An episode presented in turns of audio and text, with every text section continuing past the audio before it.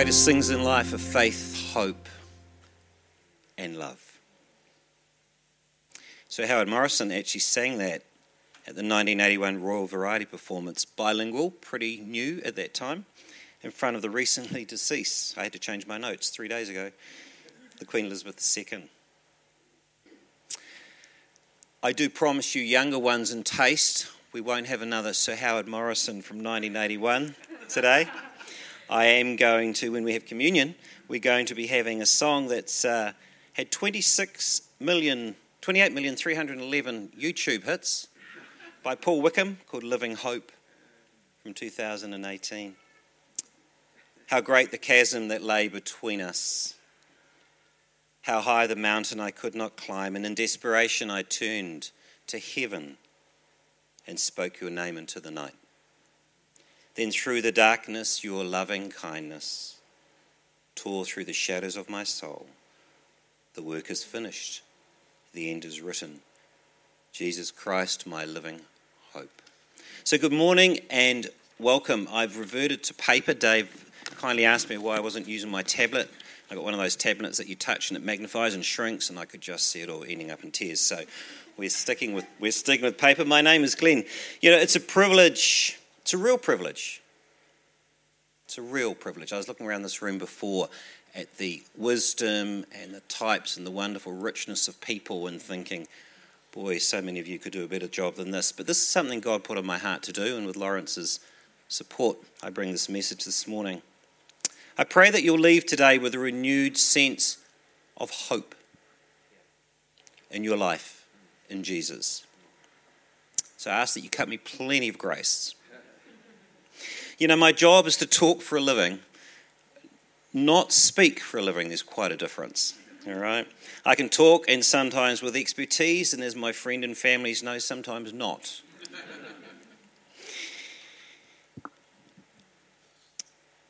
You know, a Dunedin couple I read about recently decided to go to Fiji to thaw out during a particularly icy winter.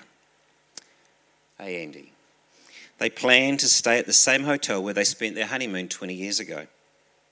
Because of their hectic schedule, it was difficult for the couple to coordinate their travel plans, so the husband left Dunedin and flew to Fiji on a Thursday, while his wife planned to fly up the following day. The husband checked into the hotel. There was a computer in his room, so he decided to send an email to his wife. However, he accidentally left out one of the letters of her email address and sent the email without realising his error. Meanwhile, somewhere in Waikanae, a widow had just returned home from her husband's funeral. He was a local minister who was called home to glory following a heart attack. The widow decided to check her email, expecting condolence messages from family and friends. But after reading her very first email, she screamed and she fainted, and the widow's son rushed into the room and found his mother on the floor and saw the computer screen, which read, "To my loving wife. Subject, I've just arrived today. I know you're surprised to hear from me." They have computers here and we're allowed to send emails to our loved ones. "Since I've just arrived, I thought I'd send you an email. Everything has been prepared for your arrival tomorrow. Looking forward to seeing you there and hope your journey is as uneventful as mine was. P.S. It's sure hot up here."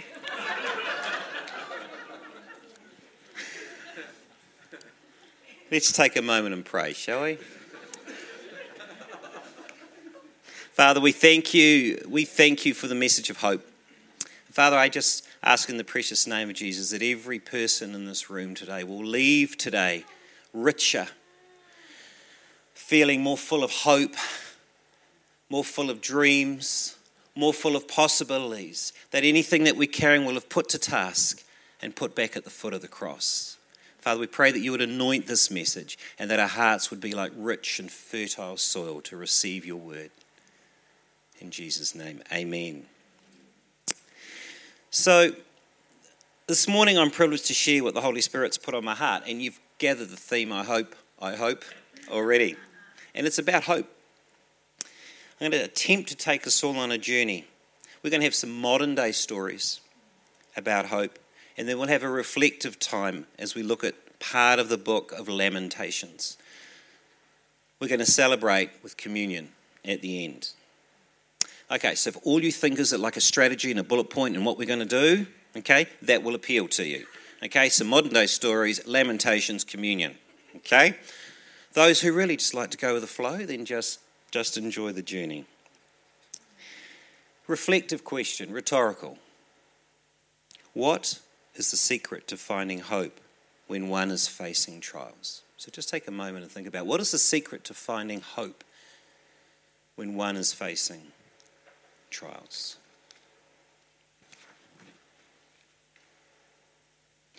What is the hope in God? You know, God is the God of hope. In fact, the word hope comes from the Greek word elpis. It means, I think this is really cool, a desire of some good with an expectation of obtaining it. A desire of some good with an expectation of obtaining it. Not a maybe, but an expectation. You know, when spouses lose hope, they give up on their marriage. Parents can give up on their teens. Leaders can give up on their people. And when people lose hope, they lose the ability to dream for the future. So faith, love, and hope work together to produce a life that is faithful, caring, and encouraged. Let me tell you about Mark and Carol. Life was going well until the debt kicked in. Feeling trapped, they'd said yes to this, and yes to another loan, and yes to another card that miraculously came in the post, and yes to this. It's okay, we've got savings, and then they got used due to something that was a calamity, and the world crashed in around them. Their hopes started to fail. Their marriage started to show cracks.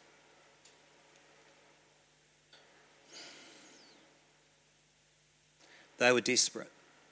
Every day their phone would go. Call after call from companies chasing them for money. They couldn't sleep. They were at each other. They had no hope. A guy at the freezing works said to Mark, "Hey man, Jesus loves you." That was it. Nothing eloquent, nothing scriptural, nothing wrapped in Psalm 33 verse 9. "Hey man, Jesus loves you." And that pierced his heart. He invited them to church. They walked into church, and this overwhelming love poured over them, and they broke down and gave their lives to Jesus. They joined in the CAP program, that's the Christians Against Poverty debt service. In fact, there's one that runs out of Waikanae, and they're now completely freehold, paid all their debt off. Hope. Rob was 12. This is in Holland during the Second World War. He was 12 walking along the street when he was picked up physically by the Nazis and thrown into the back of a truck at 12 years of age, and spent many years in a concentration camp. He saw horrific, horrific things. 11 seconds, he said, from arrival to death. He was so angry. At 12, everything was taken. He was so angry. One day he spoke to a nurse at the concentration camp, and he said, "Have you got something that I could read?" And she had a small pocket Bible. She gave him the Bible. He opened it up and he read a passage that's changed his life forever. Rob explained how the anger left him, and why he views the Bible as the most powerful love story of all time. He read, "The world says hate your enemies, but I said love your enemies." And when he read that, he felt the anger in every cell in his body dissipate and go. Hope. Growing up with family violence, says Penny and Mike, saw marriage as a possible escape. They were teenagers, young teenagers. Their fathers and their mothers and their respective families beat each other and the kids. So at an early teenage, they got married and thought that they would escape it all. And unfortunately, the same pattern started to creep into their own marriage. They had their own personal battles and drove them to the very edge of existence itself. Mike's dad died. He flew to Wellington for the funeral. His brother had been walking with Christ for years. He wasn't that interested. That night he went home, had a dream and an encounter that frightened him. He found out later that his family had been praying for him and his wife for years and years and years. Don't ever give up praying. My brother asked me, did I want to know Jesus? And I immediately said yes, he said. That minute, I gave up all my addictions, alcohol, drugs, cigarettes, and never raised a fist against my wife ever again. And finally, young Rosalie, she also grew up in a violent home in Australia, outback, with 7 brothers and sisters. The house was dangerous. At 15, she left and she moved to Melbourne. She immersed herself into a life of darkness and of crime. It wasn't until she hit rock bottom, she bargained with God. She was about to be sentenced to the big people's court. And she said, God, if you can use me, I will serve you. The judge stared at her for a very, very long time. The room was quiet. The judge said, I don't know why I'm doing this, but I'm going to let you off on probation. I went and found my auntie I've never met, who was a Christian. She sat down and prayed with me, and I felt that I was chosen. And that is hope. Now we're going to jump a little bit around AD and BC, as my lovely wife reminded me, as I like to think AD is after death, which of course all you learned people know that AD is not after death. Just thought I'd get in real fast. It's Anno Domini. The year of the Lord. I wrote it in really big type. The year of the Lord. So AD is year of the Lord, and BC, as you all know, is before Christ. So Paul wrote in 57 AD, so I pray for you Gentiles, we are Gentiles, by the way, just in case you've forgotten, that God who gives you hope will keep you happy and full of peace as you believe in him, that God will give you hope, happy and full of peace. I pray that God will help you overflow with hope in him through the Holy Spirit's power within you. That God who gives you hope will keep you happy and full of peace as you believe in him, and I pray that God will help you overflow with hope in him through the Holy Spirit's power within you. Let's have a look at the book of Lamentations. Now I know it's Old Testament. The Old Testament is not just a prologue to the life of Jesus. It's an important part of Scripture that reveals God's heart, our faith, history, and builds a foundation for the understanding of the New Testament. Here was the first question you had. Thanks, David. What is the secret to finding hope when facing trials? That was your first question, and I just take you back to it again. What is the secret to finding hope when facing trials? The prophet Jeremiah knew this well. See, what happened in 587 BC is that the land of Judah, which had the city of Jerusalem, even had King Solomon's beautiful temple, was destroyed by the Babylonians. The book of Lamentations is about Israel's grief, the fall of Jerusalem and the destruction of the temple.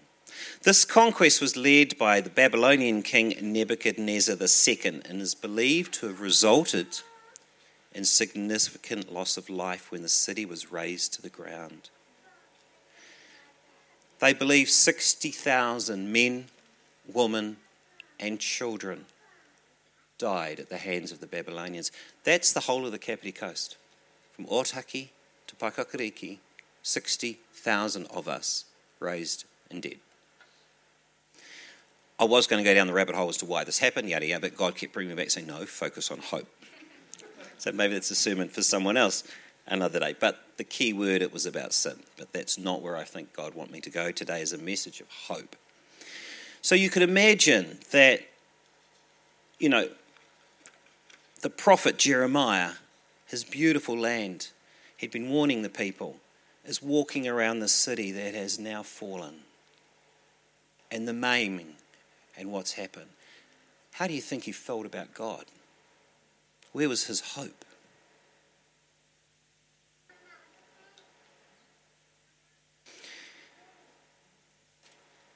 The book of Lamentations is a collection of 5 poems. We're just going to pick one to bits. Jeremiah found hope. He says, yes, this I call to mind, and thereafter I have hope. Because of the Lord's great love we are not consumed, for his compassions never fail. They're new every morning. His compassion is new to each and every one of us. Great is your faithfulness, I say to myself. The Lord is my portion, therefore I will wait for him. The Lord is good to those whose hope is in him. So the statement of faith standing strong in the midst of darkness to all those suffering under the consequences of their own sin is like a beacon in the darkness. And we, each and every one of us, carry that beacon. We can, with the Lord, change the atmosphere. How do we change the atmosphere? We allow the Holy Spirit to move and breathe in and through us. As we travel the mountains of our life, we can change the atmosphere. God is the ultimate atmosphere changer. If we're believers and in a relationship with him, then we too, our atmosphere changes. The Spirit of God resides in us. So everywhere we go, he is there with us. Where there's hopelessness, he can infuse hope. When there's discouragement or despair, he can pour out encouragement. When there's a sadness, he can release joy. And when there's no peace, he can rain down peace. In family, when there's hate, he can flood the place with love. The Lord is good to those who wait for him and seek him. Some versions say, quietly. Scripture has great news for those who wait for him. He rewards those who don't give up, and in Christ there is hope. What is the hope that we can have? We have hope in Jesus, the object and source of our hope. We have hope for the future, do we not? That we'll be redeemed. We have hope for the present, that we're not alone. We are loved and have purpose. We have hope even for the past, that our failures are not greater than God's power to transform. When we as believers speak a hope, we don't mean a desire that may or may not be fulfilled. Our hope is certain because it rests on the finished work of Jesus. In the New Testament, this mystery is revealed. In 1 Corinthians, Jesus Christ, the Son of God, became man and died for the sins of his people. Now God's Spirit dwells in every believer, and God remains with them forever. Are you waiting for the Lord for an answer to prayer? Rhetorical question. Are you waiting for the Lord for an answer to prayer? I am. Pile of them, actually. Or deliverance from a trial. Let's take a moment as we finish. Let's reflect on his goodness. Think back to a time when God blessed you or answered your requests. You know, reflecting on God's character gives us a hope for the future. What is the secret to finding hope when one is facing trials? Communion is fundamentally all about Jesus. Focus on Jesus helps us to avoid being distracted by side issues. Jesus instituted communion as a way for his disciples to remember his death and his sacrifice. But communion is also celebration, remembrance, and proclamation of Christ's death. When the hour came, Jesus and the apostles reclined at the table. I love that picture. Hey, Mark, reclined at the table, Jesus and all the apostles. And he said to them, I've eagerly desired to eat this Passover with you before I suffer. For I tell you, I will not eat it again until it finds fulfillment in the kingdom of God. He took the cup and he raised it. Most of you will know the words. And he raised it. And he said, take this and divide it among you, for I tell you I will not drink again from the fruit of the vine until the kingdom of God comes. And then he took bread. Much bigger loaf than this, I can assure you. And he broke it and said, this is my body given for you, each and every one of us in this room. Do this in remembrance of me.